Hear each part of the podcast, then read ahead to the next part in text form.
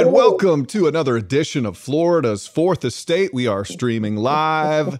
If you're listening to this on tape, good to have you here too. So glad to have you. Feel feel free to comment in if you're watching us live. But we have got a very interesting show for you today. Obviously, Disney is a huge economic driver here in Florida. We cover it all the time. It's about to turn 50 years old. It's got some special mm-hmm. things going on. And one of those special things is charging you more money for things that once were free, right, Ginger? I I love it. Um, you're Matt, by the way. You did not say who yeah. you were. I was going to point that out. That's Matt Austin. just, just so in case to get us started. Just, just, in case this show goes off the rails, I don't want anybody to know who I am. Okay. okay. Oh yeah, your face isn't plastered everywhere in Central Florida, so no one will know. Uh, anyway, yeah, I'm Ginger Gadsden. Welcome to this edition of Fourth Estate. Uh, we are so excited to talk to one of our extraordinary producers. He produces our seven o'clock newscast, but he also is our in-house Disney expert. Anything you can think to ask about Disney, Ken Pilcher will have an answer. And if he doesn't have an answer immediately off the top of his head, within a minute, he knows where to go to get that answer. So, Ken, we are so excited that you're talking about uh, Disney with us today because there is a lot going on, good and some not so good, you know? Well, it's a challenging time. I mean, the Disney and Universal and SeaWorld and all the other parks and attractions are still dealing with the pandemic, just like we all are. So it's it's an up and down time. It's going better than I think some people hoped, but it could always be better. Yeah, and this should they should really only be talking right now, or we should only be talking about right now that they're about to celebrate their 50th mm-hmm. anniversary. But before we talk about that, we want to talk about what a lot of people are calling just a money grab by this ginormous company that you know people save their entire lives to come to Disney, and there are very few things in life that are free. And at Disney, a fast pass was was one of those things that was free. And now guess guess what's happened to it? You already know. You don't have to guess. It's been taken away. It's been replaced by a genie that we all want to put back in that bottle and we can't. What happened? What's going on with that? Well, to get to that, the New York Times headline was my favorite. It says to skip the line, get ready to pay a genie. That's uh, it, has been in the works for a while, and there's a couple of reasons why. There's obviously the financial reason.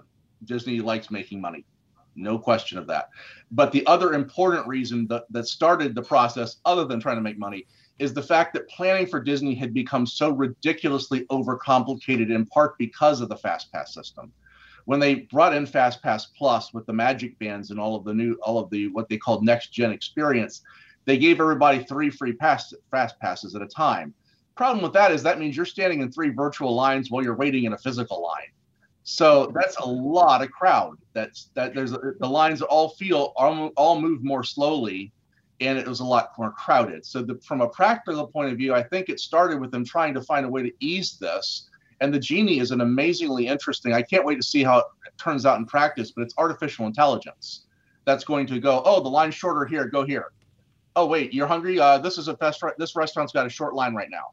You know, so it's going to make it so you don't have to Uber plan in advance. People were getting up literally with their watches at midnight 60 days ahead of their hotel reservation to make fast passes. Because if they didn't make it then they would they would lose out. They wouldn't get a fast pass that day for those attractions. Yeah. Yeah i i was one of those people trying to do that. I had disney annual passes for one year. I don't anymore because i tell the story all the time i desperately wanted to go on that pandora ride that everybody tells me is amazing. I never got the chance to go if it were less than a two and a half hour wait. So you're telling me that maybe with this whole genie deal, maybe it's not all money grab. You're saying maybe the lines for the rest of us, if we just go and wait, will actually be shorter because of this? I do believe that's going to be the case. The the older, especially the older rides like your, you know, your Peter Pan's Flight and Haunted Mansion, Pirates, all those rides that that people associate with Disney, they were not designed with Fast Pass in mind or Lightning Lane, they're now calling it. Uh, it's they, they were designed to be one at a time, people in and out of the ride cars. And anytime you've got two divergent lines, it's slowing down the efficiency of getting people on and off the rides. The other reason why I think this is going to help is that so even if uh, only a fraction of the people that now use the free fast pass system are going to pay $15 a day which is what the initial cost is going to be we'll see how it ends up later but they're starting it with $15 a day because so many fewer people are going to be using that, they don't need to put as much stress on that lightning lane when they're right, loading the ride vehicles. So I think it's going to make lines the lines more efficient, kind of like they are now. If you've been to the park since the pandemic reopening, they've been moving much more efficiently because they haven't worried about fast pass at all. Okay, so maybe it'll it'll solve maybe. a solution for for fifteen bucks. There are definitely but, I mean, some good things. Yeah, okay. yeah, but I I just feel for those families who you know they're taxed already. You're mm-hmm. paying for a place to stay. The food is not free and you know it's like oh my gosh it's a, and then on top of that the the thing that you really go there for the rides the experience mm-hmm. you're going to have to if you want to if you don't want to wait all day in line but it that's just me no, it's not just you. It's a lot of people, and there's a lot of pushback Disney's getting, especially from the people who are savvy enough to already know about this and knew this was coming. This would probably have been here a year ago if it wasn't for the pandemic. This has been in the works for a long time. And yes, money is a very big reason why they're looking to boost the revenues. The Disney Parks and Resorts division kept, which is now consumer products, is now mixed in for some reason too. Uh, that division kept Disney afloat during the Fox merger. They made it made the financials look good because the Disney parks until the pandemic shutdown were insanely profitable, and they will be again. But they needed to boost the revenues, and they're looking. I mean, Bob Chapek, the new CEO, has made no secret that his goal is to make per capita spending, per guest spending, higher and higher and higher. That's his biggest focus is making uh, is making more people pay each of us pay more. Yeah. Wait yeah. a minute. Did he come out and just say that? Oh yeah, I mean, the, the, earnings meetings that they have with Wall Street investors after they release their earnings reports every quarter that I listen through and summarize for you guys.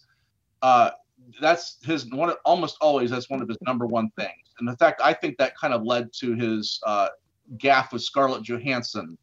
Uh, I don't know how much you guys know about that, but she was. Oh, with the Marvel. She's now suing because of yeah. because she thinks she wasn't going to get as much money because they released uh, Black Widow on on Disney Plus at the same time as uh, as theaters, whereas she was ex- promised to be theater exclusive. He called an interesting data point, and that didn't sit well with her. Uh, that's the, the man thinks very high end on these kind of on, on these kind of things. He doesn't. He looks at it very abstractly, at least from what he tells investors. What I can glean from telling investors, he looks at the stuff very, very clinically. Uh, so yeah, he also offended the new movie Shang Chi is coming out. I think this week or next weekend. He offended the star on the last conference call by saying this was an interesting experiment in data. And he, this guy's like, this is an interesting experiment. It's a movie, and it's a good movie, and I'm proud of it. Yeah, uh, clinical. That's just the way Walt Disney would have looked at it himself, right? Even Walt Disney, the financial guy, would not have done that. Walt and Roy, of course, were brothers and they were partners. And you know, it's always simplified by saying Walt was the creative genius and Roy was the financial genius, and they both were geniuses, but that wasn't that simple. But yeah, this is much more Wall Street based now. We're not in a family-owned business anymore. Well, yeah. yeah, when you're just saying that's a great data point. Um, that's a great data point for us to reach our hand more into their pockets. Yeah, I, and that fifteen dollars a day is going to add up because it's fifteen dollars per person per day. So if you're a family of four, that's what sixty dollars right off the bat each day. additional. no, sir, no, sir. If I get that, I have to pay for all my kids. I don't have kids, but I'm going to have to pay for all my. You're going to have to pay for my kids too, Ginger. Fifty dollars oh per person per day.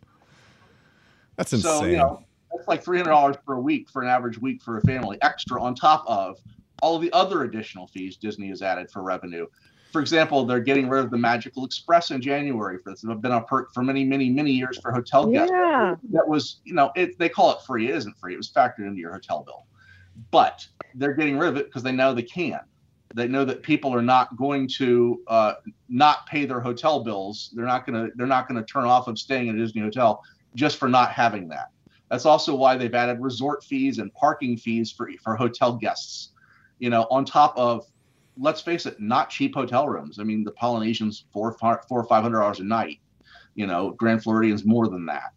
Uh, even the so-called moderates are in what you'd pay for a decent luxury hotel in other parts of the country. You know, these are these are not cheap hotel rooms, and they've added all these extra fees to get more revenue out of it. It's it's no question that's what they've been doing. Yeah, yeah, and I hate. I don't. Can, it, it's true they can because we love it and it is magical, and I don't want to spend too much time belaboring the point that Disney is just kind of overpriced, not just kind of, very overpriced right now. And it's really difficult for, um, I think we've talked about that, how middle class families are now pretty much priced out of Disney. But, okay, we do have a lot of people who love Disney. In fact, I know a guy uh, who works there. He's one of my Facebook friends, Paul Rose. I think I put Disney as having its anniversary instead of Walt Disney World, which uh, my bad. Uh, meant to make. I need to correct that.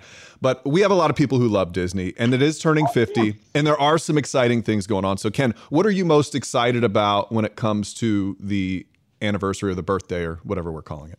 Yeah, they call it. They're calling it birthday. Most people call it anniversary. Uh, I, I would like to say that I wish I could see what was going to happen before the pandemic, because obviously the pandemic disrupted so much. They had very elaborate plans. They've had this kind of scale back that, that I was interested in seeing, you know, some of the rides that were going to be online, the Tron ride that's being built at Tomorrowland, the Guardians of the Galaxy ride at Epcot, we're both going to be open around October 1st of this year, if not earlier.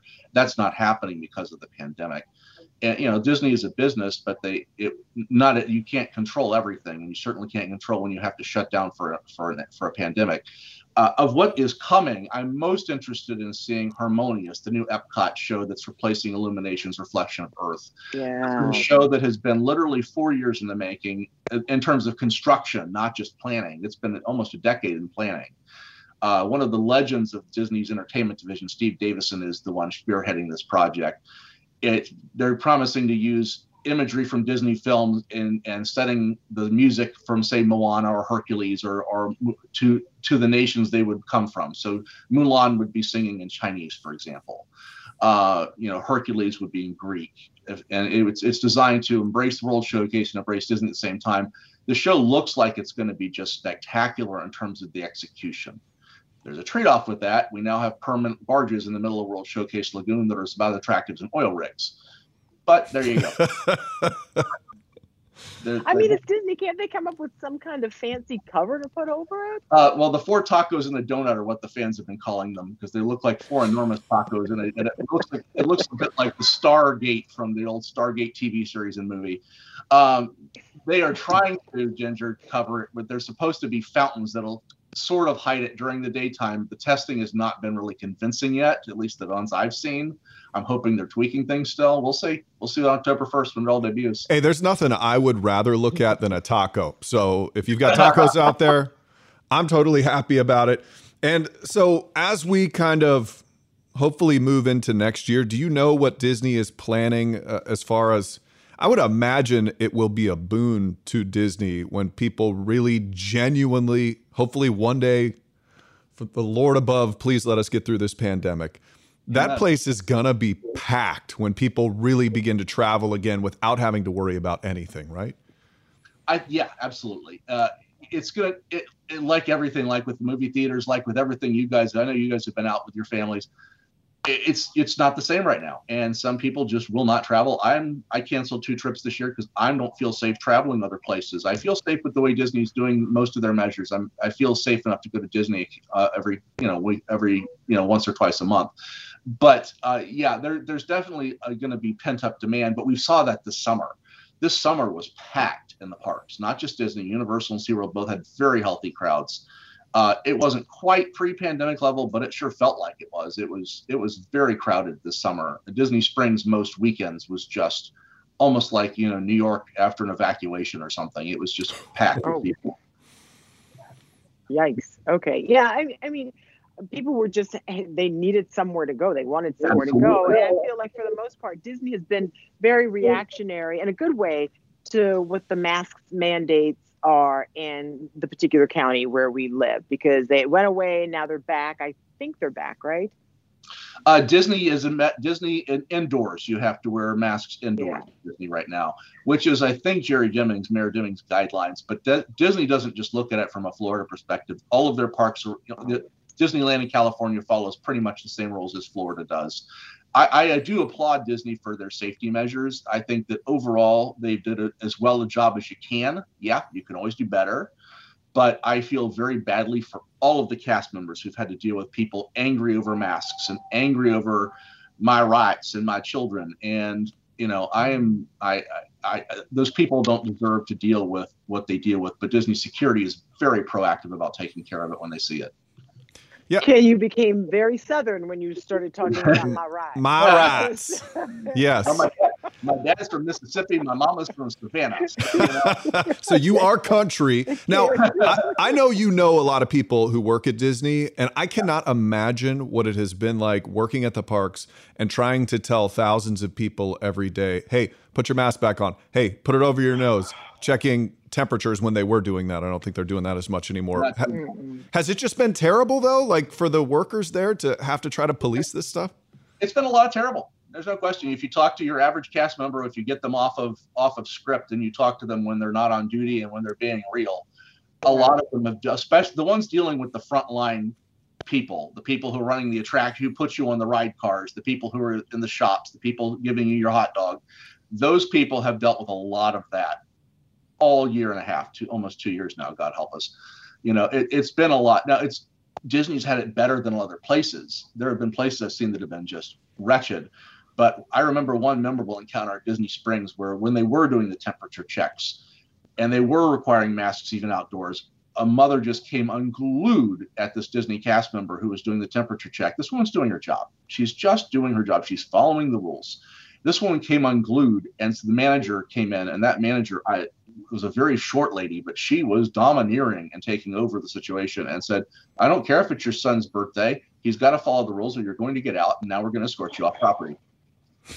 Yeah, it's so sad, you know. Mm-hmm. And if everyone would just do what you're supposed to do, these are different times, unprecedented times. Mm-hmm. And those people are, they want to earn a living just like you. And Absolutely. if they have to close everything down because the pandemic is spreading because you're not doing what you're supposed to do, then no one gets to come to Disney. I think I also remember the guy who said, I'm rich I can.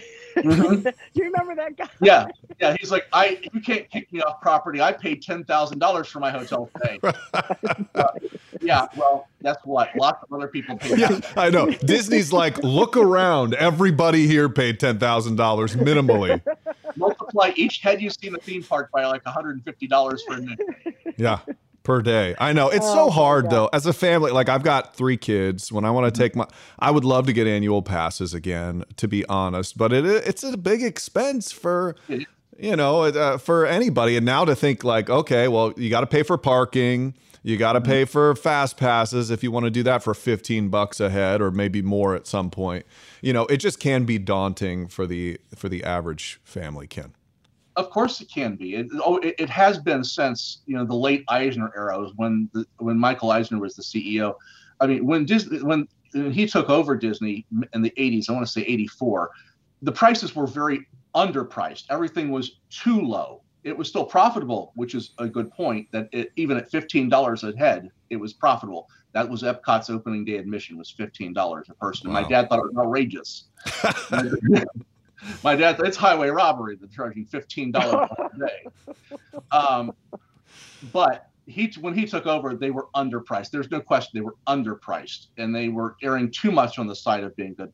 But somewhere around the end of Eisner's era and, and Bob Iger's era, the now former CEO, uh, prices started going way past inflation. They started going up way faster than inflation is going up, and the, and the average family's income's not going up much any faster than inflation so yeah, it's it's been a strain for them, but it's the last I'd say 10 years or so has been really markedly increasing on all because it's like you were talking about earlier, it's all of the other fees, not just the ticket prices that add on to it. Mm-hmm.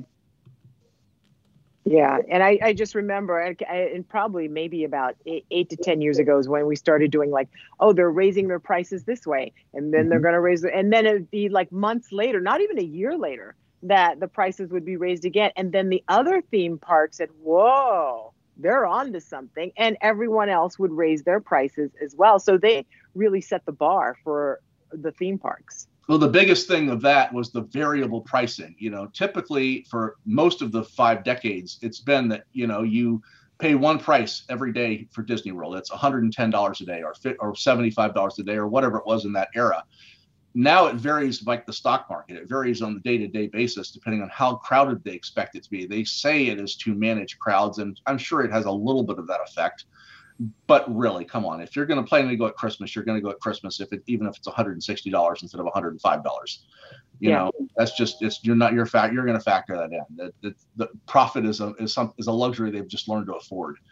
Um, uh, yeah the the uh, it, but that variable pricing is where I think a lot of this trend really started, and that's only been about five years for that, uh, and that's made it so that you know you have you have to know in advance what day you're going to go as to how expensive it's going to be.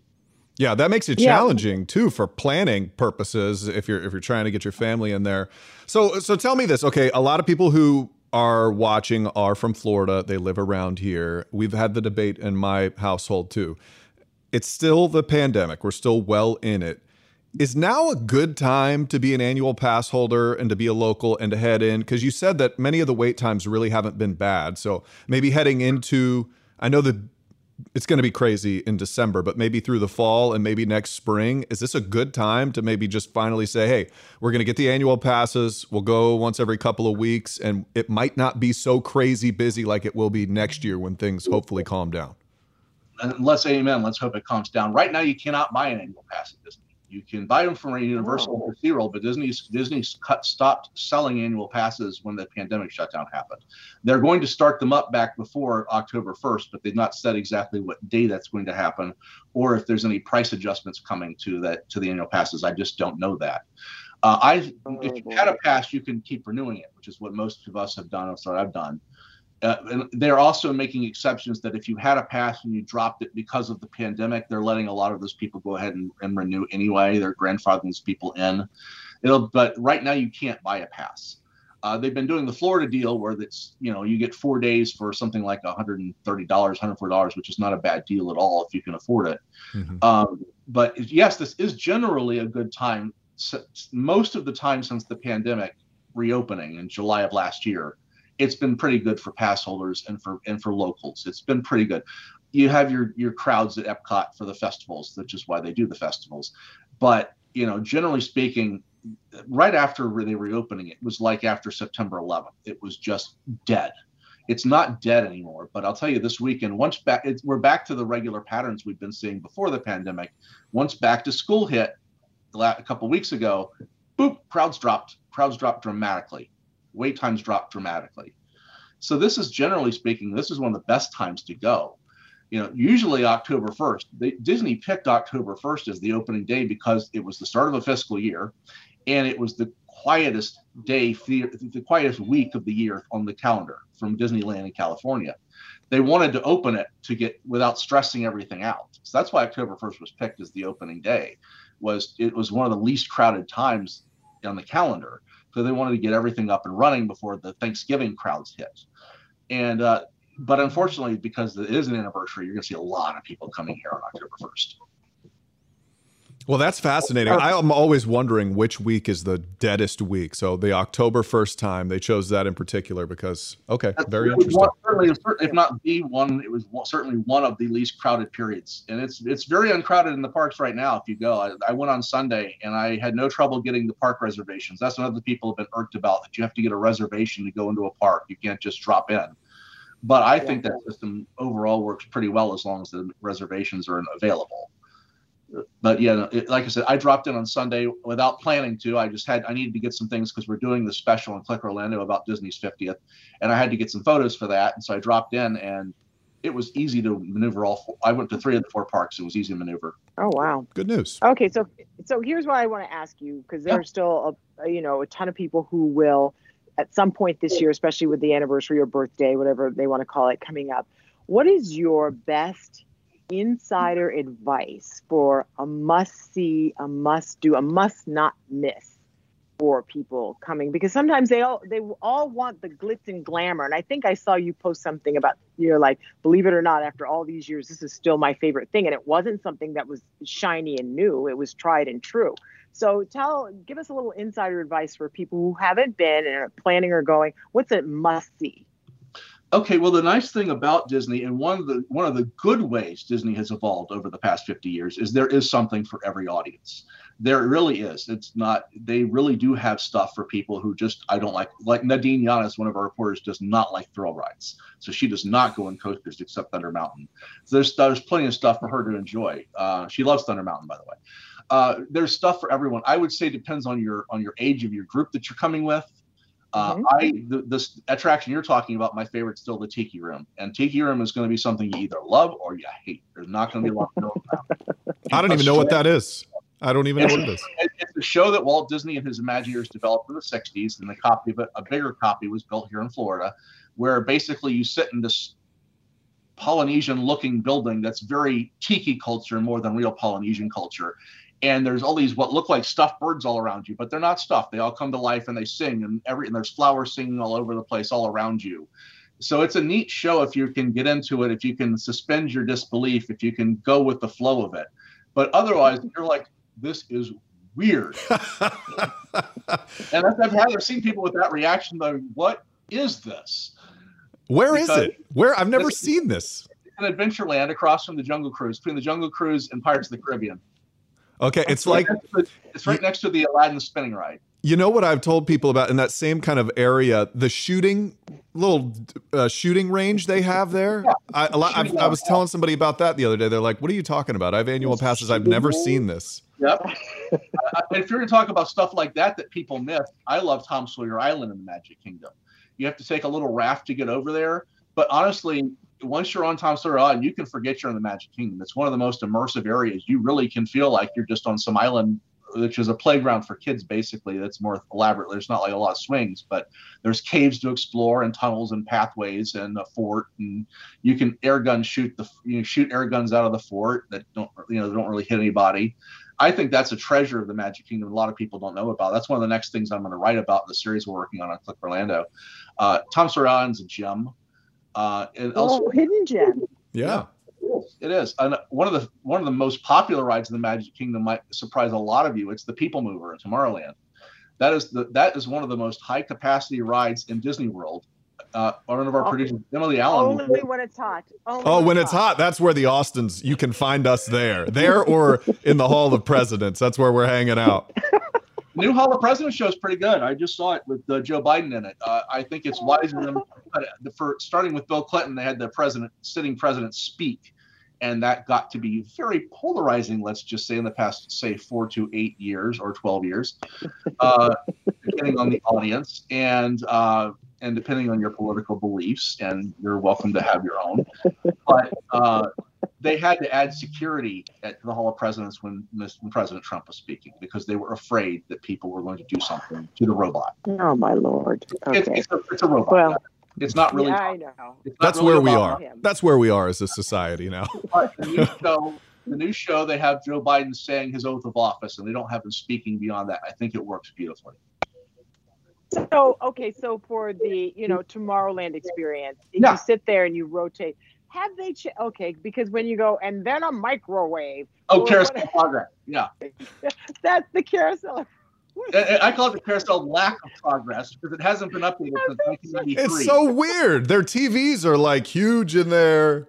Yeah, it's like if you're gonna be the carousel of progress, it can't be the future is 1998. You know, it's so 1993. Let's talk about laser discs.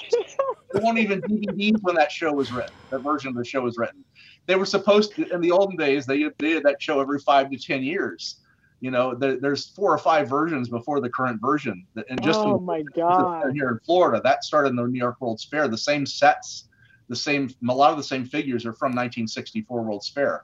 Yeah. Uh, the problem is they just don't have the money to update it. So now now that we're all paying for fast passes uh, they're just absolutely be... broke. They cannot afford can't afford a dime to update the carousel of progress um, oh my god it's, it's a shame that that show needs an update badly and i love that show but uh, it, it's it'll have to happen sooner than later. It was supposed to happen several times in the past few years, and for whatever reason, it's gotten pushed off, pushed off, pushed off.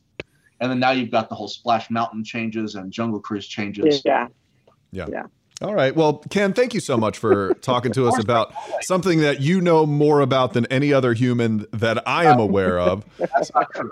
Yeah. There's lots of people who know far more than I do. Well, in my orbit, you're the guy. You're the guy. Ken Pilcher, producer at News 6. We appreciate you taking the time out. Ginger Gadsden, always good to have you, my lady. And uh, I'm Matt Austin. Have yourself a great week. We'll have another one of these next week. Bye-bye. Bye.